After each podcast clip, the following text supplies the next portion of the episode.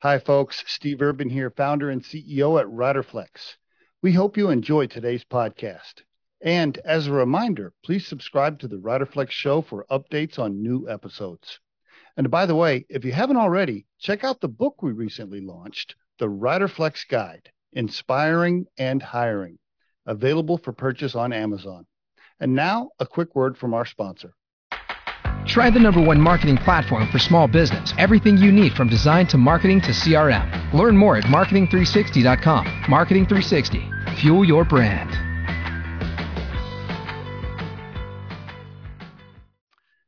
Dahlia Feldheim on the RiderFlex podcast. Hello, how are you this morning? Or let's see, what time is it where you're at? Afternoon, afternoon. I'm good. Lovely to be here. And and where are you today? I'm in Israel. Israel. Okay. Your LinkedIn says Singapore. So I didn't know. I thought, well, wait, she can't be in Singapore when she's doing this podcast because it would be like one a.m. or whatever. I don't know. We lived in Singapore for the last ten years and we just moved back a few months ago. Oh, really? Okay. Oh, very good. Whereabouts, if you don't mind me asking? What what area? In the north. Very, very north. We live in a beautiful little village on the beach. That's why we came back. Ah. Uh, I love the new work-life balance that COVID brought about, right? So every morning I go hiking on the beach. I live in kind of serenity, but then, you know, I fly a lot and I do podcasts and I do uh, online work. So it works really well for me. Very good. Is that where you're from? Is that where you were raised? No, no, it's uh, further n- north. So it's uh, it's between Acre and Nairobi. Uh, next to the big city is Haifa. I see. So, and your parents, uh, your folks, are they, uh, where, they're from? My parents are, are Brits.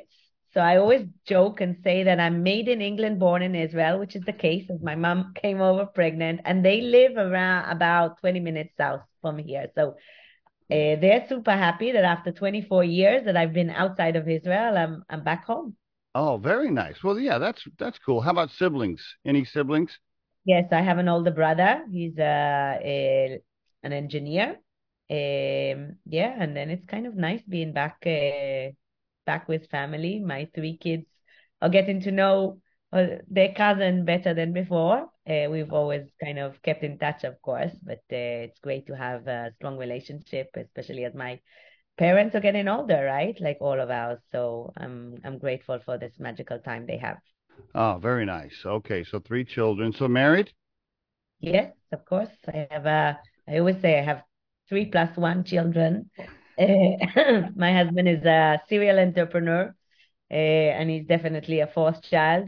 Uh, but yeah, we're quite a, an interesting couple. Actually, I wrote about, you know, a whole chapter in my book is about, uh, um, you know, how do you manage dual career? Mm. I was the mid, main breadwinner in the first ten years, I would say. And then we swapped. Um, so I think it's, uh, for me, it's always been a really, really balanced relationship. I love that, you know, Sheryl Sandberg said once the best business decision she ever made is who, who she married and, you know, the quality that she had. And I'm very, very grateful. I wouldn't be here if it wasn't for the support of my husband. You know, behind every woman, behind every man, there's a great woman. Behind every woman, there's an incredible man, because there's a, you know, I remember days when he, when I was the main breadwinner, and we, we started off uh, in Geneva, and in Switzerland, there was no tax bracket for a woman that's working and her husband is not. Interesting. We had to go specially, and you know, not many men uh, would find that amusing. But actually, right.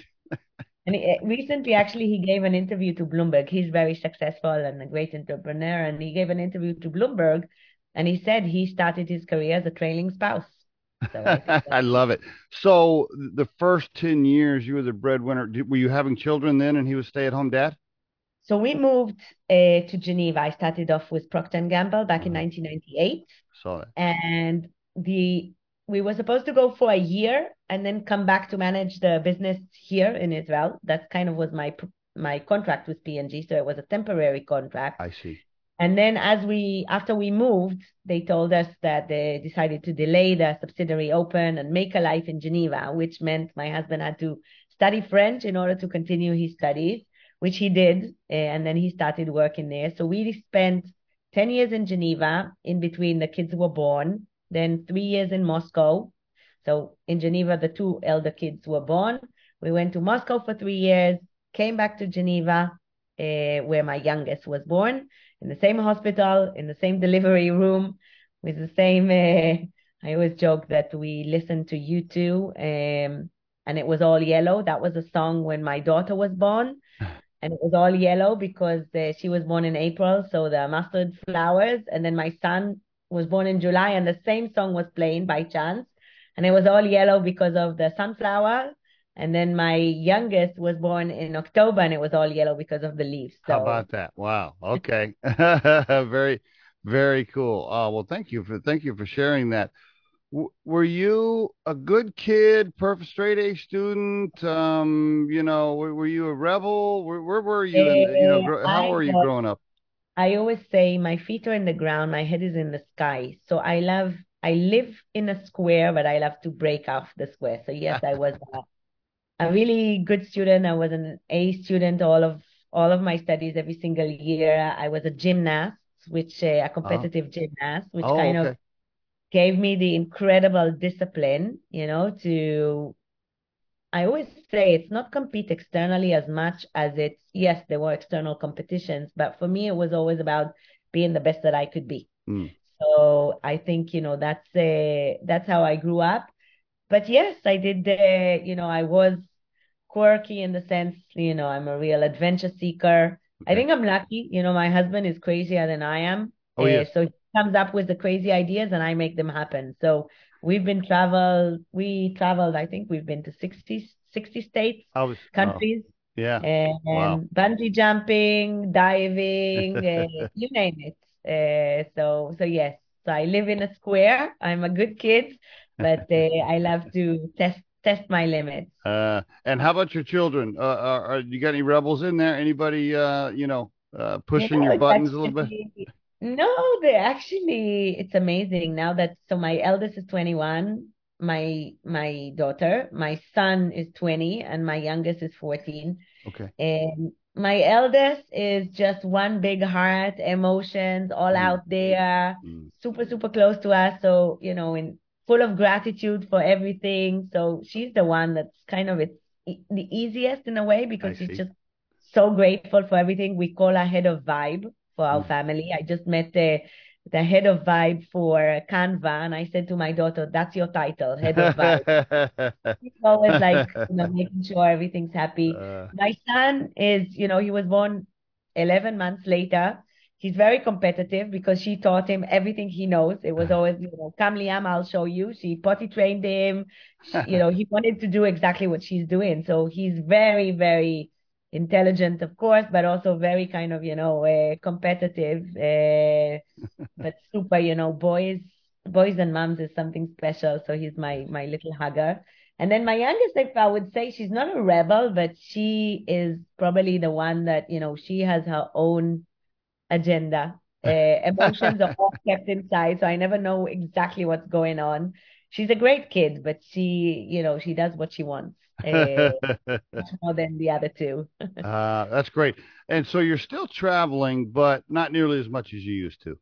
Yeah. So, you know, I was twenty-one years in the corporate world, right? Yes. seventeen Procter and Gamble. And then, yep. you know, the rest was another company. And towards the end, I was C M O Asia. I would say fifty percent of my time I would travel. And I mentioned earlier that, you know, dual career is really important for me. My husband opened his startup in Singapore and, you know, we would have this family calendar. Okay, I'm traveling this week. You're not allowed to travel. But you can say that to a corporate guy. You can't say it to an inter- entrepreneur because it's like, Dahlia, I have big meetings with my investors. I need to travel that week. So it happened more than once that we had to travel both of us on the same week. And I'm like, I don't want to parent that way. And that kind of... Uh, made me realize that it's now my time to step back and I open my own company. So I have a little bit more flexibility on uh, when, when and where I travel. Uh, we actually try to, uh, you know, now, now that the kids are out of the house, at least two of them, we also kind of uh, can travel together. But yes, my travel, you know, COVID has been amazing for me. I, you know, I've done a lot. Today, I'm an organizational psychologist. So I started off in marketing, as you know. Yep. And when I decided, you know, after a traumatic experience that we'll talk about in a bit, I decided oh. to pivot my career.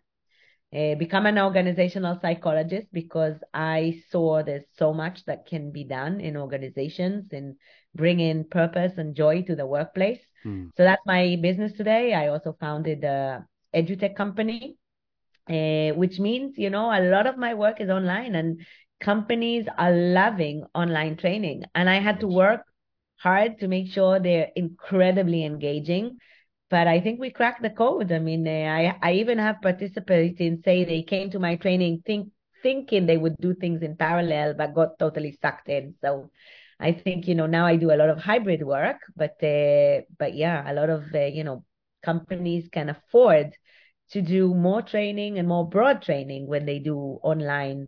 So a- most absolutely. of my courses are year-long courses. Yes. You know, we meet monthly. Uh, most of it is online, and then I do either the first lesson uh, session or the last session live, and I think that's kind of the the winning formula. Mm-hmm. Oh, no doubt about it. Companies are saving a ton of money on all the travel and expense, and yeah. you know the uh, the the employees are happier because they don't have to travel, uh, or the vendors or the clients are happier. I mean, I'm I'm all about the remote world that we live in, and then you yeah. know what it does? It actually makes travel enjoyable when you do travel because you're not having to do it all the time, right? I can tell you, you know, I was teaching uh, the science of happiness at Singapore Management University, okay? And either they knew something about COVID because I was in Singapore, but they moved us to to start teaching online in January of twenty twenty, okay? Mm. So this was two months two ahead months. of it. Yeah, two months. Yeah, ahead. two months ahead, right? And I was the first one of like, you know, this will not work. I'm all about the face-to-face interaction. You know, I'm talking with Singaporean about emotions. It's so hard already. So I was totally against. And I can tell you, I'll never forget, my my all of my sessions are, are deep and I do find your purpose. And but, you know, probably the toughest one was the, the session on emotions. And, mm. you know, mm. I gave the session and I'll never forget, you know, the week after the session, one of my students raised his hand and he's like, Prof, can I share something? And I'm like, of course. And he stood up and he said, listen, uh, you know, I have not opened up about my emotions. Uh, but after last session, I've decided, you know, my mom uh, had cancer four years ago and I just didn't know how to deal with it. So I would just avoid conversation. Mm. And after your session, I decided to go home and I walked in and I just gave her a hug. I didn't say anything. I just gave her a hug. Nice. She started crying. Okay. My tough mom that never cried. And mm. he said, and he hugged me and she hugged me and she hasn't hugged me since I was eight. And the whole class started crying. Oof. Online, online, online. Right. Wow. And I ended up writing to the dean. I said, you know what? Hiding behind the screen, they were actually even more brave.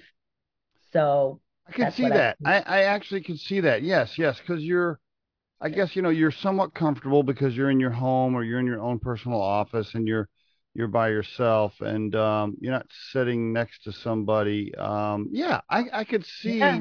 them releasing their emotions maybe even more. Yeah. That's and, and I'll tell you, you know, my favorite workshop that I do for companies is a Find Your Purpose workshop. And I do it through peer coaching and we go really deep. And when COVID started and companies started asking me to do this workshop for them, I was really worried about doing online. Mm-hmm. And I got so much feedback that, you know, we were able to connect. It was like having a coffee in the middle of COVID, really deep, hearing another person's life yeah. story. Mm. So I'm still, I love the face-to-face interaction, sure. of course, but hybrid, I think, is the way forward. Yes. The one thing I wish we could continue to develop, especially when you're looking for emotional connection, I I sometimes miss the full view of their uh, body language uh, and how they're sitting or moving their hands or, you know, so sometimes I wish I could see a little bit more than the face, but it's still really good. You know, it's still good. Maybe we'll have. I'm sitting in my pajama trousers. No, I'm joking. You know, I my wife told me the other day, she's like, are you going to wear sweatpants and shorts every day with a RiderFlex shirt? Uh, so, you know, uh, there was a there was a span of like three weeks where I was in shorts and sweatpants, and I put on a pair of jeans, and I thought, man, these are uncomfortable. I haven't been in jeans in a while. But there is something about it. I did a Fox five interview just before coming on now, and I'm like, whoa, usually I would have to fly to the U S, right? Yes. It would be such a big deal, you know? And here it was for a three minutes or five minute section in the news section. Yeah, I was like, okay, came back from the beach, had a swim. Love it. Love it. You know, went on Love T V. It. Love it. Well, plus, you have a, plus you have a good setup. You obviously have a good mic, good lighting. You have a green screen. I'm guessing that's a green screen with a with, with your own background. background. Yeah. I tried green screen, but this is, yeah, you know, my husband bought me a mic. I bought this little L E D. I do so much of it, so it works. Yeah, it works out good. Tell us, um, did something happen at P G and Procter and Gamble? You mentioned uh, a life event maybe that turned you or pivoted you towards what yeah. you're doing now. Can you share that? Oh, yes. In order to understand the pivot, I'll tell you the tale of two cities, okay? okay? The good and the bad. So okay. as I mentioned, I started with Procter and Gamble in nineteen ninety-eight, and I spent seventeen years with Procter and Gamble, and I call them my seventeen good years, okay? These were years of flow. P and G is really a people-centric company. I was able to live my purpose every day. And I remember, you know, six months into my job, I had an event where my boss's boss, I didn't have a direct manager for a few months. So I was reporting directly to the general manager. And he called me into his office because one of my launches hit a wall, right? And I was sitting in his office and we were talking about it and what happened and what can we do. And, you know, I was getting really frustrated because nothing of it was in my control. And I worked so hard for it. And I was mm-hmm. just getting so angry. Mm. And so frustrated that suddenly a tear appeared in my eyes. Oop. Okay, I tear really easily. And okay. I remember I was like frantic. Oh my God, here I am in the G M's office, crying in his office, right? I was kind of frantically trying to regain my composure. Mm. And then my boss, Jim, who's a friend and mentor until today, he looked me dead in the eye and he said something I'd forever remember. He, he said, Dahlia, don't you ever be embarrassed for crying in the office again. It's a sign of your passion, and passion is your superpower. Wow. I was so empowered. And, and then he added, and if you ever work for someone that doesn't appreciate that, walk away. They don't deserve you. Oof, that's good. Oof, that's good, right? Good stuff. And good stuff. I can tell you, for the next seventeen years in P and G, I was lucky to have many managers like Jim, you know, mm. Mm. they believed in me sometimes more than I believed in myself. Now, it wasn't that I didn't have tough managers, but the culture was such that really kind of, if you weren't a good people manager, you will not get promoted. We'll talk about it a little bit in the end. So the culture was, you know, manage up, we encourage voice. So I was able to bring myself, and my career just went from strength to strength. But it wasn't until I reached the lowest point of my career that I actually understood what Jim was talking about. Mm. And that happened seventeen years later. So I was with P and G. We moved from Geneva to Moscow to Geneva to Singapore. two thousand fifteen, they did a big reorg. They wanted to be back in Geneva. My husband just opened his startup after I was the main breadwinner, and he followed me around. I'm like, nope, I need to put my money where my mouth is on dual career. I came back to P and G. I said, sorry, you know, I can't go back to Geneva. Maybe it's time we part. Um, and we parted as friends. I mean, they tried to find uh, uh, different uh, roles in uh, in Singapore, but honestly, I felt that I was ready for the new thing. And okay. I decided to leave P and G. I-, I can tell you it was almost like a divorce. I was so aligned with the purpose, right? And the uh, company, and I'm still in a great relationship. But I decided to take a new role. It seemed like a dream role. Okay, it was C M O Asia for another Fortune five hundred company. Doesn't matter what the company is, but it was a great company. I loved the C E O. I loved the C M O vision. I was there to turn it around from a product-led company to a marketing and consumer-led market. It, you know, I was to hire one hundred fifty people. Dream role, right? Or so I thought, because one month into the role, I actually got a new manager, okay, the local C E O for Asia. Oh, I see. And okay, I got you. Yeah, so the global C E O, global C M O, but then a month later, right, because I, I always interview the companies that I'm going to join, and it seemed like a great company. But then this new manager came in, and I can tell you, Steve, it took me one week to realize that him and I were like fire and water. Okay, so I'm the fire. I'm passion, right? Creativity, people, and he was numbers, scorecard, R O I. And I can tell you it was so extreme. You know, we used to joke that the culture felt like R O I or you die, right?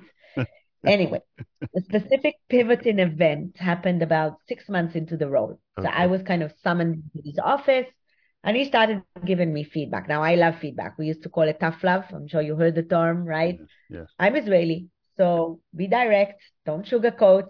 Be tough, right? I love it when people are direct and honest with me. But feedback that comes from a position of love and care and, mm-hmm. you know, they want me to grow. Right. Well, I can tell you, no love that day. It was just really humiliating, belittling, mm. you know, very personal feedback. And mm. my frustration was mounting. Okay. Mm. But mm. I was a C-suite woman at the time, right? And the only C-suite woman on his team, except mm. for the H R. And I was kind of determined to, right, to hold it all in. And then he started humiliating my team. And I could tell you, I don't know about you, but that's when I become a lioness, because yes. my team worked so hard and it was so unfair. And I was getting so angry and frustrated. Tear appeared in my eye. I'll never forget that. I He smiled at me and he offered me a box of tissues. And I could tell you for a moment, I had that warm, fuzzy feeling, right? Remember in my previous job, boss, Jim, and I was sitting there and I kind of looked up for a moment and I saw this weird... weird smile, okay, almost something evil about his smile. As he turned around the tissue box, and Steve, I couldn't believe my eyes. On the other side of that tissue box was a handmade sticker he prepared in advance, which read, Dahlia's tissue box. Wow. What? I mean, that, okay, I've never heard what? Of What? Like... And I can tell you that was my reaction exactly. I actually gave a talk to Facebook. There were about seven thousand people. The whole audience was like, okay. Well, I well, I I, he he. So so his whole mission was to, was to belittle you and make you cry. Like that was his goal of the day. And he actually made a sign for it. Like what, what kind of yes, asshole would do that? Exactly. Like, who, who does that? That's crazy. I told him once. You know, I told him, why do you stab and turn? Is it not enough that you're just stabbing? It's, wow. It's, And he told me, Dahlia, I keep bringing you down and you keep coming up again. And I'm like, so is this a game to you? He's like, yeah, are you not enjoying it? So it was kind of very, very weird relationship, I can tell you. I would have, well, I, yeah, I know, yeah. I know what I would have done. I would have just stood what up and said, hey, done? how about, turn how about... over the table, right? Yeah. But I can tell you, it's interesting, you know, when I look back, because I'm quite a confident, feisty little one, right? I'm not a yeah. pushover, but I was kind of trying to make it work. I mean, in this case, I told him, are you kidding me? This so you didn't quit. So you didn't quit on the spot. You didn't resign on didn't the spot. On the, no. uh, why? I'm a gymnast. I don't quit. All right. Quit. Right? Yeah. That was kind of my mindset. I was also had this immense dissonance. I was head of women's network in P M G. I'm not a victim of bullying. I can fix this. Right? Okay. That was kind of my mindset. Yeah. Yeah. So I told him, you know, are you crazy? This is an H R yeah. assault, right? Yeah. And he leaned back and he said, oh, Dahlia, stop being so emotional. It's just boy banter. I know you have a sense of humor. Now, so all of this is going in my head. Number one, I'm the main breadwinner, okay? School, housing. I see, I see, it. right? Yeah, okay. Number so, two, yeah, right. yeah. I am not a quitter, mm. okay? Number three, I loved what I was doing and I loved my team. And I even brought over from P and G a few people to work for me. So I was, I could not quit and leave them, I right? See. I got you. And then number four, and this is where it becomes interesting, is a few months, and I don't tell this often, a few months into the role, I actually had a coffee with the headhunter that placed me. And we were talking. Now I'm a loyal person, okay? I grew up, you don't badmouth, okay? I told my boss, you know, directly everything that I thought. Okay, good. This is what's good. This is what's not good. Yeah, good. You know, I was always really good at managing up. I always got feedback that I'm really good at managing up. Anyway, so I was being kind of, you know, this is good, this is not. And then she stopped me and she said, Dahlia, your boss is an asshole. I know because I placed him there. Oh. And he has a reputation. You're the only one who can fix him. Interesting. Okay. You know, I, yeah. It, anyway. So what'd you do? You went to the you went to the her global C E O. You went you went to the global her, C E O. Wait, before I her intentions were really good, but I guess she kind of gave me a sense of mission. Almost like kind of put the cape on me of I'm the only one who can change him. Okay. And I told you I'm a very open and direct person. I'm very congruent. So year one was kind of trying to change the environment. I gave feedback. I volunteered, you know. The global team came once to, to interview us because one of the senior people got fired. So they were smelling something. I gave open feedback. I said, okay, now something will happen, but nothing did. I remember in one meeting, we had uh, we had received feedback as a leadership team that were too negative. Okay, you will appreciate this one. So we got feedback that were too negative. And I kind of raised my hand and I said, ooh, ooh I'm, I started to study positive psychology. And I would love to do kind of a workshop for us. Oh, there it is. There's a pivot point, right? There's a, there's a turning point right there. My boss kind of leaned back and he's like, thank you, but that won't be needed, Miss Kumbaya. Everyone laughed, right? And there was many cases like that. So I won't go into all the details because it's really not about that. So first year, you know, I was trying kind of fight, doing everything that I know to kind of change the environment. And I very quickly realized you can't change someone that doesn't want to change, mm. right? Unless you use leverage, and I'll talk about it in a bit. So year two, the sad thing is that he started getting to me. And after a whole year, you know, even though seventeen years, I was top rated every year, it started getting to me. I started to have imposter syndrome, mm. right? Maybe he's right. Maybe I'm not as good as I could be. Maybe there's a lesson here, okay? So I was an executive coach. I said, let me try and learn from this, right? Every challenge is an opportunity, so let me see. And I call it kind of, I guess in retro, my reaction was flight, okay? I avoided conflict, right? And I said, okay, let me listen. Maybe there's something for me to learn. And I almost tried to change everything that he thought needed changes. So I was focusing for a whole year on my opportunity areas. I'm a creative person. He kept on saying, you need process, you need Six Sigma, go to a Six Sigma course. So I was trying everything to, to learn, right? That was my objective. Okay. At the end of that year, my scorecard was amazing, but I fell physically sick. Mm. I realized that I literally left my heart and my mm. art in the doorway. Mm-hmm. For a whole year, I was only focused on my strengths, on my weaknesses. Why? My strengths were not only not appreciated, they were diminished, right? I was too positive, Miss Kumbaya. I was too good with my people, you know. Uh, I was too creative. So, you know, everything that worked for me for seventeen years was kind of really dismissed and not appreciated, mm-hmm. right? Now, that was when I was in a low, right?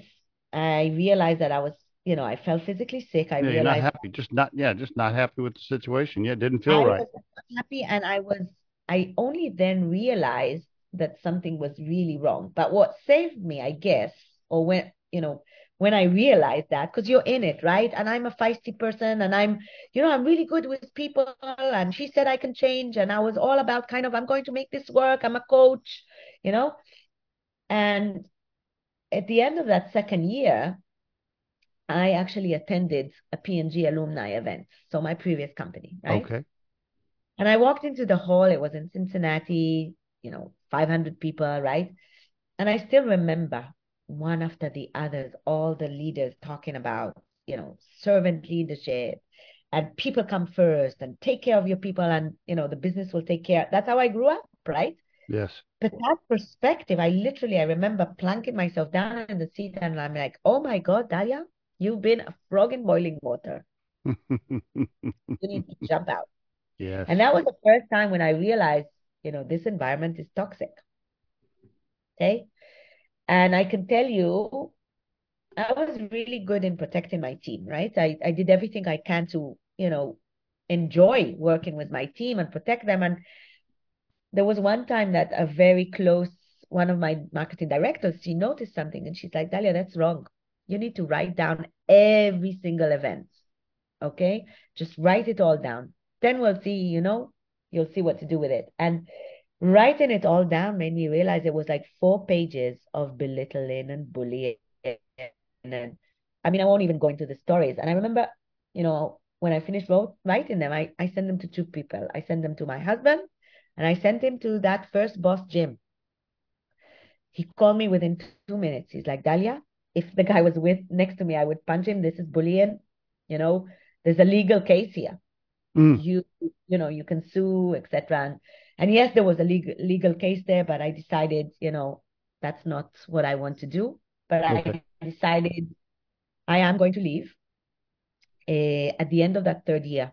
But I am very results driven. So I was determined that I'm not going to leave before, you know, I live, leave with my head held high, right? Before I come yeah. back to my strengths. So my strengths was people and creativity.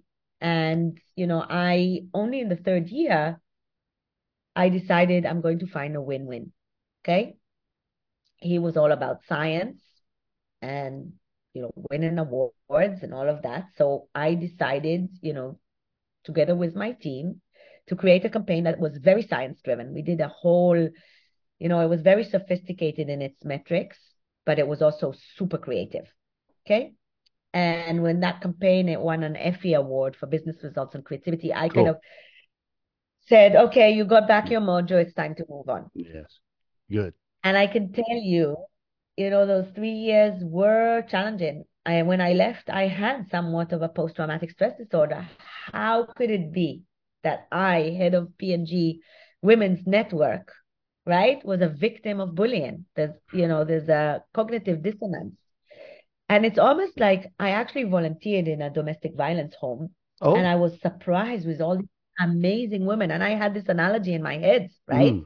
Mm. Because I fell into that similar situation. I was so adamant to get, you know, I became a junkie of external validation, mm. Mm. right? Mm. And I was so determined to get that validation externally, right? That, that I forgot who I was. And, you know, I guess that kind of, you know, those three years were challenging, but I'm very grateful for them in a weird way because they pushed me to do what I do today. Absolutely. I mean, I, you know, You you have to lead like yourself with your passion and authenticity. You know, what's so interesting about your story is it's terrible that you went through that, and, but the silver lining is it turns you towards what you do now to help so many other people with your coaching and with your consulting and with your book, which may not have happened if you hadn't had that experience, right? I mean, maybe, maybe, maybe you would have stayed there forever, sure. right? So. No, I think, you know, I and I share this story so openly and so transparently, right? Because, you know, every one of us experience pain in some moment in our mm. life. Mm. And for me, I studied that pain, mm-hmm. right? And during my studies, I actually, you know, that led me to say, okay, I'm going to study what happened to me. I'm going to study if there was anything that I could have done differently, right? Because research is research. So I did, I decided to take two years off and I did my master's in organizational psychology. And my research question was exactly that. Can you coach yourself out of a toxic environment? You want to know the answer? Yeah, please tell me. Well, my answer was, yes, you can build resilience. Okay. And that led into what I call my five P model of resilience or leading like a girl, which you can talk about, but okay, the answer is no. You cannot coach yourself out of a toxic environment. When it comes to really toxic environment, there really is only one strategy that works. And leaving? That is zero tolerance before leaving. I think that if, you know, people ask, someone asked me, what would you do if it happened to your daughter? Mm. Right? Should mm. she leave? Right? And I think that's an interesting way of thinking about it. And I recommend not leaving immediately. I think if I left immediately, I would have felt like I failed, or I'm always, I'm a very, I have mm-hmm. high stamina. So I always believe in trying, but I think I should have limited it to six months maximum. Okay. So six months, make the effort on meeting the other person's need while meeting your own. Okay. Finding the win-win, really listening, trying to make it work, being open and direct, right? Mm. But trying to make it work. If after six months you find that you're asked to change beyond your values, okay, that's when you need to live, leave. And Did don't you, quiet kids. Yes, yes. Did you, um, the, the global C E O or the global head of H R, did they listen and learn from the experience when you were trying to tell them what was going on? Uh, Uh, you know, did they, did they, I guess two-part question, did they take any action? And then when you left, did they realize what had happened and learn from it?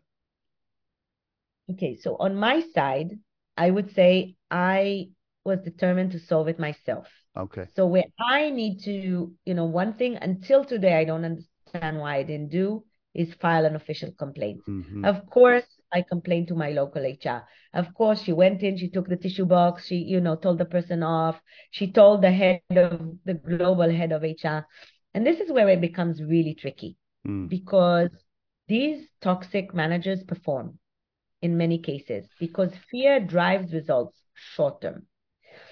And, you know, the only thing that I would say on that company, yes, they did take action, but too little, too late. Or okay. too slow. Okay. And when I say zero tolerance to bullying, it's both from my side. I should have said, sorry, you know, you yes. cannot talk to me like that. I'm yes. going to leave the room and come back when you're ready to have a respectful conversation. Sure. Okay. Yeah. I thought that if I, you know, share the feedback and work together with, and I realized that empathy is important. And I came from empathy and coaching and all of that side. You know, Muhammad Ali says, float like a butterfly, sting like a bee. And sometimes we need to step into our assertive, right? And put very firm ban- boundaries. Mm-hmm. Even step into our anger. You know, something interesting.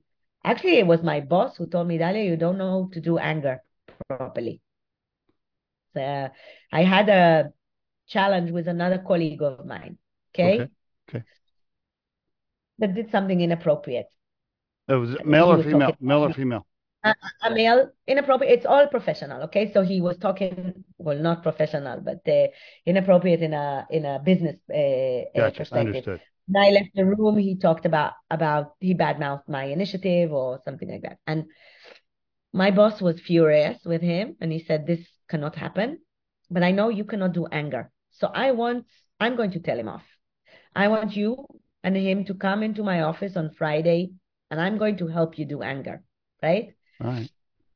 So I'm like, no, that's not how I like to operate. Let me talk with him directly. He's like, no, no, no, no. This is how it's going to happen.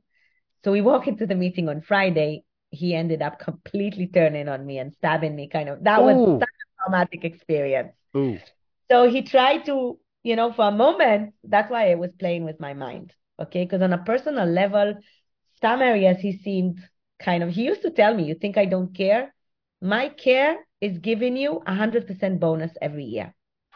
That's how I. Yeah, but people need more than that. It's not just about the. It's not just about the money. Yep, go ahead. Just and, and for me, it's not like I don't think it's an evil person. Okay, mm-hmm. It's just the belief. I mean, of course, there were evil things and you know inappropriate in a business kind of environment, but the value system is so archaic, and I see it. You know, sadly, okay, this. Managers that believe everything is transactional. You're here to do a job. You're here to get paid. Basta. I don't care yeah. about you as a person. And the reality is, mm. you know, it's way too common in the business world. It is. So when I is. went to study, yeah. yeah, it's crazy, right? Yes. I can, I can tell you, I'll share with you some stats because when I went and studied that, I was blown away. Do you want to guess what percent of Americans experience office bullying? I mean, I, I'd be curious to know how they got that stat, but yes, um, I yeah, please tell me. fifty percent. fifty percent. twenty-five percent experience it directly, and twenty-five experience indirectly, meaning they've seen it happening to a colleague of them. Interesting. And the interesting thing is the psychological damage on indirect is almost, it's not the same, but it's almost as significant mm. as the psychological damage of someone that went through bullying directly. Mm. So fifty percent of our employees, you know, and we see that. Actually, one in four experience acute work-related anxiety. eighty-seven percent of employees, and this is Gallup, you know, are unengaged in their workplace. So engagement surveys show only thirteen percent are fully engaged in their work. Wow. Right? So I found that what happened to me is, you know, way too prevalent. It has immense emotional and mental impact, as I mentioned, for collateral, right? And the interesting thing is, even because everyone mirrors a leader, there's a very strong mirroring effect and a lot of data on that. So if it's a yes. good leader, people mirror the positive. So that works on a positive, but on a negative, people mirror a negative leader. And that impact stays minimum three years after that leader has left. So the cost for organizations of having assholes in their company is huge, yes. right?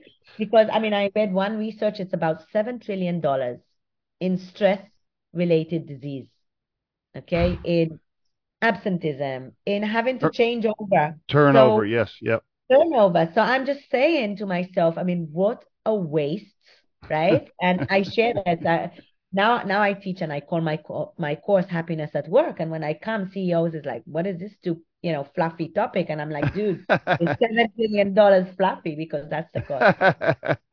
Yeah. You know, uh, y- it's the human element that you're talking about, right? That is just so important. I think you're right. So many companies, K P Is, R O I, numbers, transactional, performance driven around that. And it, it, sometimes C-level executives or any manager forgets that they're not robots, right? Your team is not a robot. It's a human being with a heart and emotions that needs to be motivated in the right way. And really, they do want to be in a good culture. I mean, I know everybody wants to to try and make a certain amount of money, but I have talked to many people that made really good money and were miserable because they hated yeah. the culture. They hated their boss. And then they took a pay cut, you know, fifty percent pay cut in a, in a great culture with work-life balance, and they're way happier. You know, fascinating uh, research that came out in January twenty twenty-two. So, you know, I, I was talking about it since two thousand eighteen when I left, right? I gave my TED Talk in two thousand nineteen. I wrote my book in two thousand, even though it just came out recently. But so I was talking about it before COVID. COVID just went and, you know, accentuated all of these factors, of course, mm. the fear, the anxiety, the lack of belonging. And now we're seeing the outcome of it, right? Employees are kind of leaving in buckets. So we're seeing the great resignation and the silent resignation mm-hmm. and you know, the great breakup, which is around women leaving more, more kind of uh, often. But the research came out in January twenty-two, and it was really fascinating. Sol, father and son for Sloan Business Review. And they found that the number one driver of the great resignation was not pay. No. It was not burnout. Okay. As everyone was talking about burnout all the time. The number one driver of the great resignation is toxic bosses. Toxic bosses, which drives a toxic culture. Yes. Yeah. yeah. In fact, your direct manager has a bigger impact on your mental health than your doctor.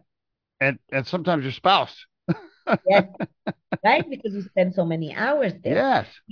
The reality is that we know that. We know we know all the data. And that was what was fascinating. So when I went to re- to study, I did, you know, my master's in organizational psychology, and then I did a degree in positive psychology with Doctor Tal Ben Shahar, who's kind of Harvard's, who was Harvard's guru for positive psychology. Now he has his own Happiness Studies Academy, and we became friends.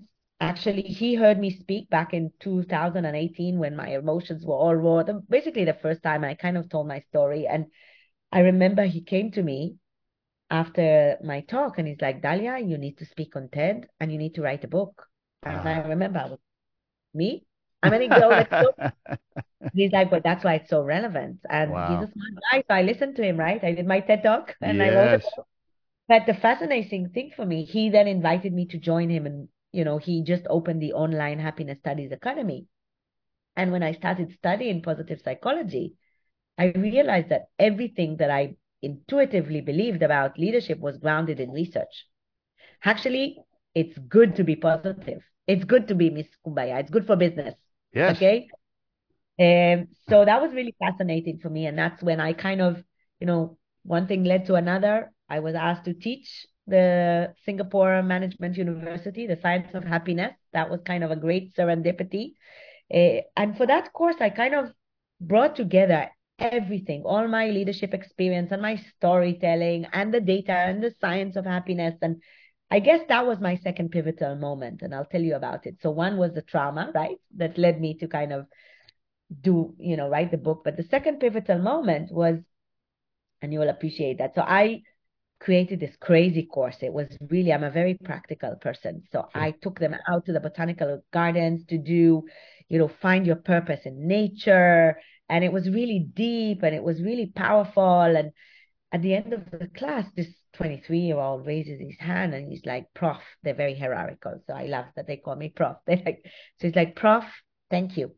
I now know what my purpose is. What was his purpose? Because most people cannot say what their core purpose is. So I'll tell you, I, I do a lot of work on that. But the interesting thing is what he added. He said, I now know what my purpose is, but I know I need to be a corporate slave for a few years, and then I'll do what I love. What? He said that because he needed the money or because he wanted to learn from it? That is the culture.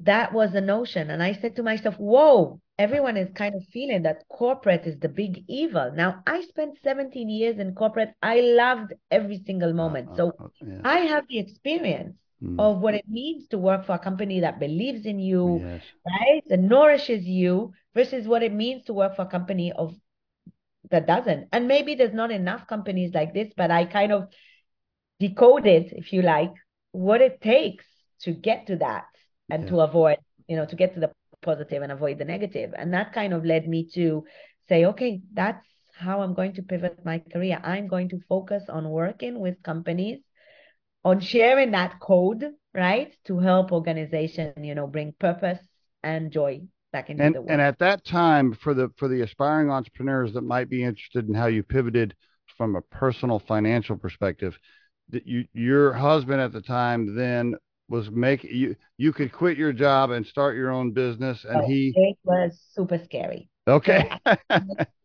beautiful six-figure salary. Yes, okay? Right. And this is where everybody struggles. Yeah. This is where all the aspiring entrepreneurs struggle. They they. They want to do something, but they're scared to jump off the bridge there and, and be like, oh, man, I was making two hundred fifty grand a year. And all of a sudden now I'm hoping I land a client next month. Yeah, I can tell you, I'm very careful to say, hey, jump, right? Because it's, uh, you know, um, so I'll tell you what worked for me. Okay. Okay. So I, just to describe, I was making this beautiful salary. Yes. My husband opening his startup, so I didn't want to rock the boat, right? Oof, we needed oof, the security. Oof. Everything, you know, the school was on me, the house was on me, right? Leaving, oh my God, what am I going to do? I was making, you know, forty percent oof. Higher than a C M, a C M O because they were looking mm. for someone for so long. And anyway, it was really challenging financial, mm. Uh, mm. financially. But when I shared that note, you know, my husband realized you cannot stay there, right? And we decided, so originally, and this is what I advise all the people I coach. Okay. My plan was to do things in parallel. And that's what I advise people. Okay. You can officially request to go to eighty percent. You can find the time to start developing yes. Yes. whatever you want to do and even offer it to your existing company. That, that was too. My plan. Yes. I'm going to create this leadership development program, this happiness program, and I'm going to offer my company to lead it. And today I work with many, many entrepreneurs, and that works. And then they get confident in their material, yeah, and they've done it before, and they have verbatims and uh, feedback. And then when they land the first client, you know, they can jump. Sorry, Steve, I'm going to take a moment pause, okay? Yes, yes, no problem. That's really great advice. Really great advice, Dahlia. I, I totally agree. In so many cases, uh, you can you can end up turning your current employer into your first client if you handle it properly. And it's a it's a delicate conversation, and you got to be careful. But but if you have a service of some kind, especially a service business, or even even a product if you created it, you can make your current employer your first client, and maybe even some of the vendors that service that that employer if you handle it properly. Yeah, I always say don't you know don't uh, leave immediately. So I do a lot today on find your personal purpose and link it to your company purpose. You know, mm. we just finished a big workshop for Google. Even the best companies, right? You have a company purpose, okay? And Google has an amazing company purpose, but really understanding your individual purpose mm. and how you can bring it to life every single day. Yes. And sometimes, you know, I have C E Os come to me and like, oh my God, Dahlia, everyone will find their purpose and leave. And I'm like, no, no. you know, no. maybe it's Not, you no. No. a purpose. No. Yeah, exactly. No, no, the purpose. You know, I always joke. Pur- yeah. Now, purpose yeah. doesn't equal the uh, fortitude to be an entrepreneur and leave a company and do your own thing. Not not many people can do that. That's actually that's actually a very small percentage of people that have the wherewithal and the determination to start something. And a lot of times they just can't, financially, personally, at home, whatever. They just can't do it. So, and not only that, right? What I say is, from my experience, ninety percent of employees could start living their purpose from within the existing company. That's true. And yes, agreed. I have so many stories. Yes. So that's what I tell C E Os. I, I, I, I share some of these stories. I had one lady, I'll share her story. She worked for, never mind, a big company. And she was a lawyer. And she came to me and she said, Dahlia, doing the work with you, I realized my purpose is in green energy. I want to leave and work for an N G O. I'm like, wait, yeah. before you leave. Okay, she was a single mom. I always say, wait, have you had a conversation with your land manager?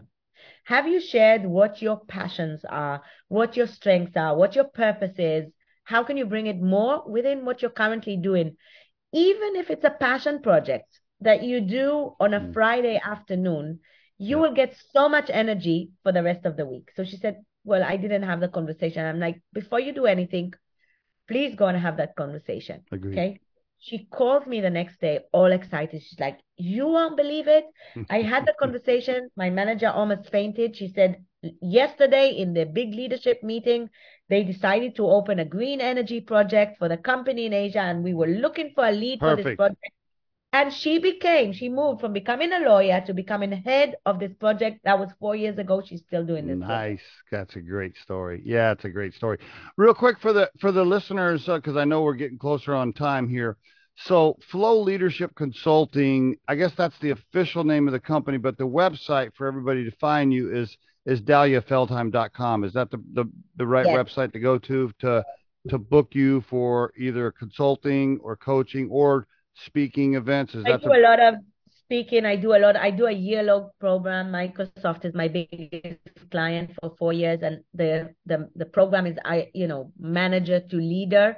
Okay. How can you lead, lead yourself so that you can lead others? Because so many companies do not realize that from manager to leader is a completely different skill set, right? yeah. And all the soft skills, all the strength skills. So we go through kind of the different soft skills. Okay. Um, uh, so yeah. And then the book, the book, with, uh, dare, a- the book is Dare to Lead Like a Girl: How to Survive and Thrive in the Corporate Jungle. I'm looking at it on Amazon, uh, Kindle and hardcover. Is it available uh, a lot of other places as well? Everywhere, yeah, Barnes and Noble, all the wherever they sell books. And I'm then, actually in New York to do book signing for Barnes and Nobles on the twenty-fourth of January, and uh, oh, yeah, cool. looking forward. Okay, very good. And then did you want to mention, I don't know, I found, what is the happiness game dot com? What is, do you want to mention that? So I was doing my, yeah, I was doing my workshops, and, you know, I wanted to find a fun way to graduate the students. And I met a guy that developed an offline game oh, see, uh, see. for teaching positive psychology in the workplace. And I'm like, I love this. Can we do it online? He's oh. like, do you want to join me? So I went and I uh, brought in Tal Ben Shahar, who's my mentor, right?